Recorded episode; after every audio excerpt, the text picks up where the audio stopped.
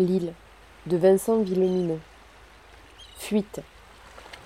Rien n'indiquait une résolution rapide de notre situation.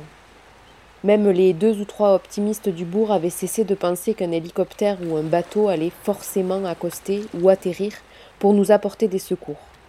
Ça faisait douze jours que le bac ne circulait plus. On voyait le Joseph Conrad et l'autre bateau, le Jim Hawkins, se balancer à leur bouée au gré des houles. On avait remonté l'annexe en cale sèche sur le port, et le soir, les quatre marins erraient comme des amorphelines, leurs grosses mains dans leurs poches inutiles. Mais les événements se précipitèrent. Pendant que nous jouions au Fort L ce dimanche-là, Pierrot partit vers le continent avec Corinne et leurs deux enfants. Ce furent les premiers. Pierrot était loueur de vélo sur l'île depuis huit ans. Sa femme Corinne travaillait l'été à la boulangerie. Elle souffrait d'une forme grave de diabète, et mon père, qui lui faisait parfois ses injections, nous avait laissé entendre la veille qu'il n'y avait plus beaucoup de doses d'insuline disponibles sur l'île. Il se faisait du souci. On gérait à l'économie, mais bientôt ça ne suffirait plus. Ils partirent sans prévenir. Ils dérobèrent l'une des barques à moteur de Gérard. Ils le firent en plein jour, depuis les carrelets de Coupedon, en échappant à la vigilance des sentinelles. Quand Robert les aperçut, il était trop tard pour se lancer à leur poursuite. Et puis, l'aurait-on fait? La mer était médiocre et personne n'avait jamais vu Pierrot gouverner un bateau. Il n'était pas marin. Mon père nous confirma qu'en observant la côte avec des jumelles, on les avait aperçus en train d'accoster. On ne sut pas s'ils purent retrouver leur voiture garée sur le continent, démarrer comme si de rien n'était, rouler jusqu'à une ville paisible s'il en existait encore, s'il put retrouver de l'insuline à temps pour Corinne, s'il restait des pharmacies ouvertes ou même éventrées, on n'eut plus aucune nouvelle d'eux. Le soir, on ne parlait que de ça au réfectoire.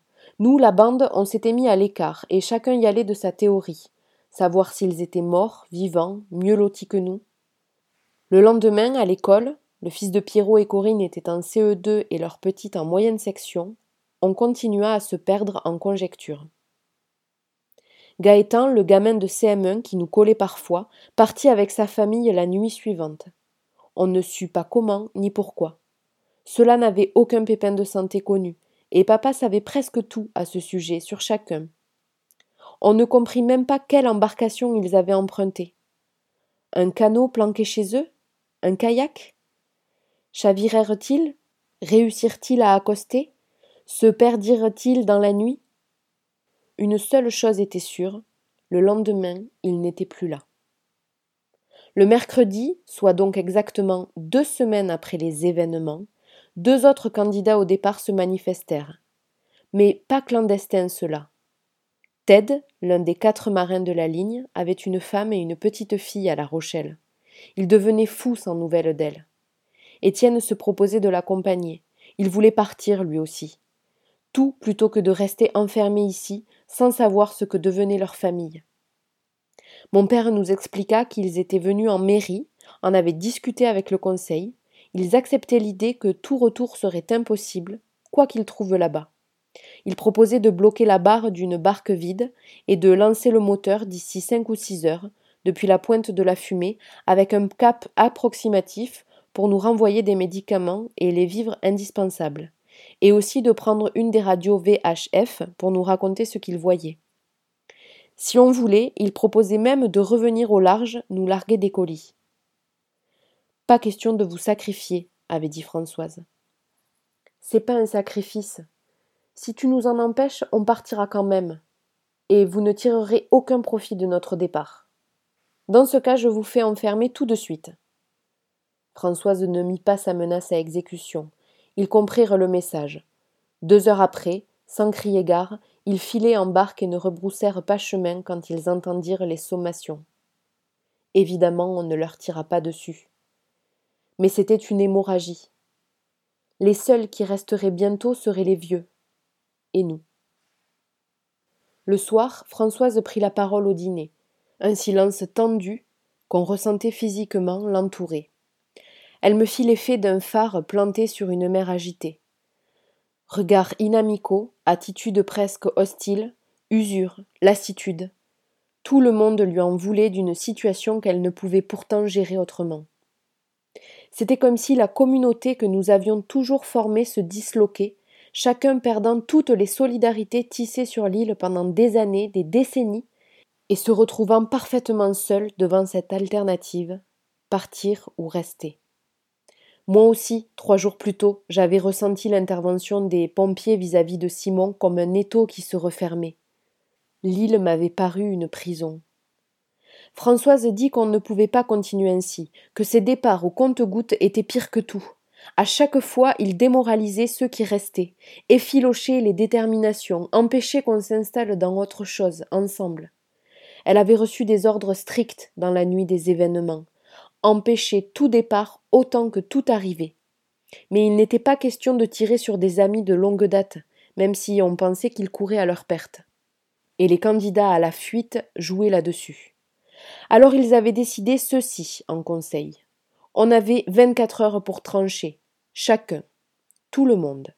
Le lendemain, ceux qui voulaient quitter l'île emprunteraient le Joseph Conrad que ces deux derniers marins avaient accepté d'amener jusqu'à la pointe de la fumée, accompagnés d'André et de Bastien.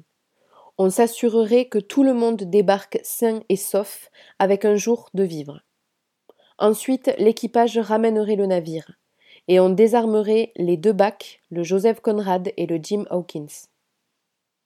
Ce serait le dernier départ. On allait neutraliser tous les bateaux qu'on pourrait, retirer aux voiliers les gouvernails et les dérives qu'on enfermerait sous clé. On ferait de même avec les moteurs des hors-bords, on brûlerait s'il le fallait les planches à voile et les paddles pour s'éviter toute tentation ensuite. On ne garderait que deux barques à moteur pour la pêche, sous bonne garde avec le zodiaque des pompiers, au port. Je suis désolé de cette coercition, mais nous n'avons pas d'autre moyen.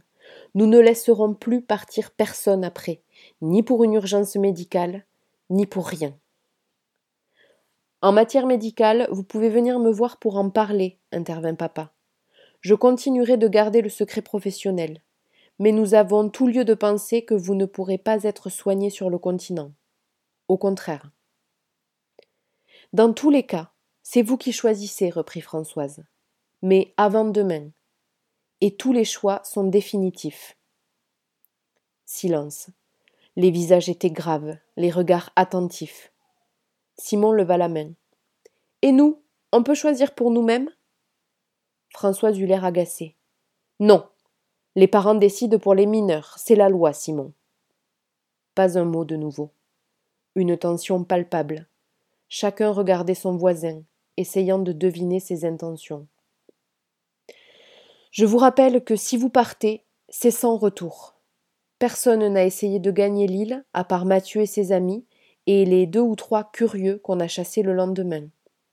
Vous avez vu les fumées, vous avez tous enterré Mathieu, Jen et les autres. Nous avons tout lieu de penser qu'il s'est produit là-bas des choses terribles. Alors, si vous revenez, vous représenterez un péril pour nous tous. Personne n'hésitera à tirer cette fois. Sa voix baissa d'un ton. En tout cas, ce seront mes ordres. Je vous laisse y réfléchir. Elle avait l'air épuisée tout d'un coup, à bout de force ou de nerfs. Elle quitta le réfectoire. Mon père se leva, sortit lui aussi pour la rejoindre.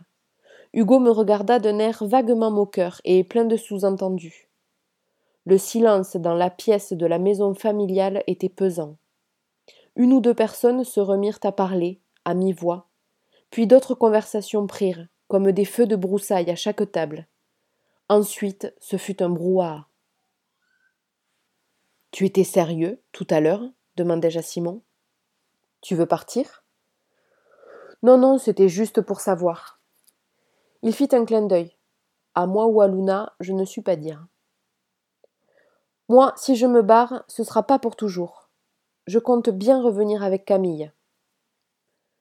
Devant chez nous, dans la nuit, on discuta encore trois minutes avec Simon et Blanche, adossés à nos vélos. On essayait de deviner qui allait partir. On avait vu des rapprochements se faire au cours du repas. Après l'intervention de Françoise, certains avaient changé de table. D'autres parlaient à voix basse, en lançant des coups d'œil aux voisins. On sentait que plusieurs personnes n'étaient déjà plus avec nous. Le jeudi, vers le milieu d'après-midi, nous nous rassemblâmes, tous, malgré la pluie, sur le port. La marée était haute, la pluie fine, le temps couvert. On distinguait à peine le rocher d'aîné et la pointe de la fumée. Ça avait des allures d'automne malgré la lumière de fin mars. C'était gris, triste. Les candidats au départ arrivèrent avec leurs affaires dans des baluchons, quelques valises, des sacs qui pourraient tenir dans des coffres de leur voiture. Les deux marins restants, Joris et Alain, avaient accepté de faire l'aller-retour, de ramener le Joseph Conrad à bouée devant notre port. Ensuite, ils monteraient dans le zodiaque de sauvetage du Jim Hawkins et s'en iraient à leur tour. C'était leur décision tandis que Bastien et André, qui escortaient la traversée, regagneraient notre île avec l'annexe. Le Joseph Conrad arriva à quai. Ses passerelles métalliques descendirent, dans le bruit familier de la sirène de sécurité. Selon le vent, on l'entend partout sur l'île d'habitude. Elle rythme inconsciemment nos journées. Et nous nous rendîmes compte que cela faisait quinze jours que nous ne l'avions pas entendue. Les candidats à l'exil montèrent à bord. Il y avait deux familles, trois couples et deux personnes isolées. Dix-sept personnes, en plus des deux marins. Parmi nos copains, seul Michael s'en allait, avec ses affreuses sœurs. Parmi les amis de notre famille, personne. Juste des connaissances, des voisins pas très proches. Et ce con de Gilles qui comptait retrouver sa fille à Bordeaux, il avait exigé qu'on lui rende son fusil de chasse, et disait qu'il comptait bien s'en servir au besoin. Bon débarras. On salua Michael. Blanche et Luna l'embrassèrent. Nous, on lui serra la main, comme des hommes, et puis Hugo lui fit une accolade, en lui glissant son poinçon. On avait la gorge serrée, franchement. Ce n'était pas notre décision, c'était celle des parents. Nous, franchement, on l'aurait bien gardé avec nous, Michael, ou alors on aurait conservé ouverte pour tous la possibilité de revenir malgré le risque, ou de partir plus tard. Ce genre de couperet, c'était un truc d'adulte. On voyait s'en aller des gens avec qui on avait vécu depuis toujours et qui avaient estimé que désormais la vie serait plus sûre sans nous. Pour toujours? On ne savait pas, mais enfin, ils étaient prêts à courir ce risque. Et cela nous renvoyait à l'incertain, au précaire de notre situation. Certains préféraient s'aventurer dans un inconnu lourdement menaçant plutôt que de rester ici, cela signifiait-il que nous étions inconscients, nous, de préférer l'inverse? Il ne se souvenait pas des fumées, des révélations de Mathieu, du massacre? Quand le bateau s'éloigna du rivage, il eut quelques gestes des bras, quelques cris, un ou deux au revoir, mais assez peu. Nous, ceux de l'île, on leur en voulait. Ils nous lâchaient. Maxence, debout à côté de moi, dit d'un ton froid Bon voyage en enfer. La sirène retentit de nouveau. Le Joseph Conrad s'éloigna en faisant le détour habituel dans le chenal pour éviter les hauts fonds. Nous ne pûmes le lâcher des yeux tout le temps de la traversée. Nous restâmes presque tous sur le quai à regarder le bac voguer jusqu'à la pointe. Françoise surveillait l'accostage aux jumelles. Puis nous le vîmes revenir, les marins s'activaient à son bord il neutralisait la barre, comme il l'avait fait à bord du Jim Hawkins deux heures plus tôt. Joris et Alain montèrent dans le Zodiac, nous firent un signe de la main. Nous leur répondîmes. On ne leur en voulait pas à cela. Ils s'étaient retrouvés coincés avec nous pendant deux semaines et s'étaient montrés loyaux. Et à leur place, on aurait fait comme eux, on serait parti rejoindre les nôtres. Ils s'éloignèrent, disparurent de nos vies. Blanche eut un sanglot. En tout, L'opération de transbordement avait duré une heure trente. Je n'oublierai jamais le silence entre nous pendant tout ce temps. Il me semble que nous y puisâmes notre résolution des semaines suivantes. Ensuite, Bastien et André quittèrent à leur tour le Joseph Conrad, revinrent à quai, à bord de l'annexe. Tandis qu'ils approchaient, Simon grinça. Dommage que ce connard n'ait pas choisi le continent. Mais Maxence répliqua on aura besoin d'un mécanicien, plus que d'un futur étudiant en médecine. Simon se tourna vers lui, surpris. Maxence haussa les épaules pour s'excuser. C'est mon père qui dit ça. Quand ils descendirent du canot, André dit que là-bas tout avait brûlé et qu'ils avaient vu deux corps. Simone avait failli flancher devant ce spectacle et revenir, mais finalement elle avait suivi sa résolution. Il n'en savait pas plus. Il ne s'était pas attardé. Un peu plus tard, nous apprîmes par papa que Françoise avait confié à Alain et Joris une radio VHF et que les deux marins avaient émis depuis le continent. On avait capté, à la pointe de Coupedon. Ce soir, on aurait des nouvelles du monde extérieur, les premières depuis celles rapportées par Mathieu, treize jours plus tôt.